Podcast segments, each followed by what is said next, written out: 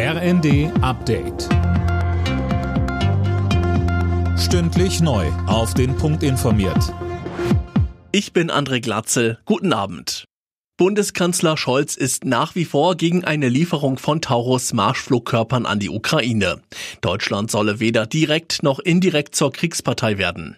Zuletzt hatten Vertreter von Grünen und FDP nochmal Taurus-Lieferungen gefordert.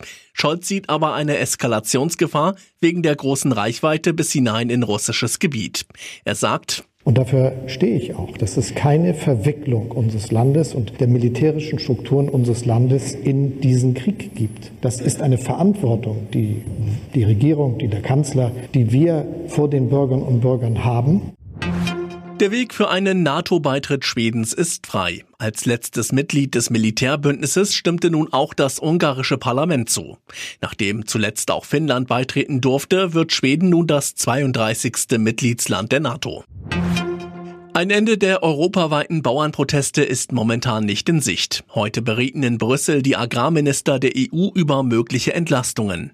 Über 500 Ideen hatten sie gesammelt. Einig ist man sich, dass es schnelle Lösungen geben soll. Entscheidungen wurden aber noch nicht gefällt. Bundeslandwirtschaftsminister Cem Özdemir ist wichtig, dass es nicht zu Abstrichen beim Green Deal, den Klimaschutzplänen der EU kommt. Wer jetzt sagt, Green Deal weg, Pause davon, hilft keinem einzigen Landwirt, sondern macht das Problem eher größer. Umgekehrt wird ein Schuh draus. Wir müssen den Green Deal so umsetzen, dass er praxistauglich wird.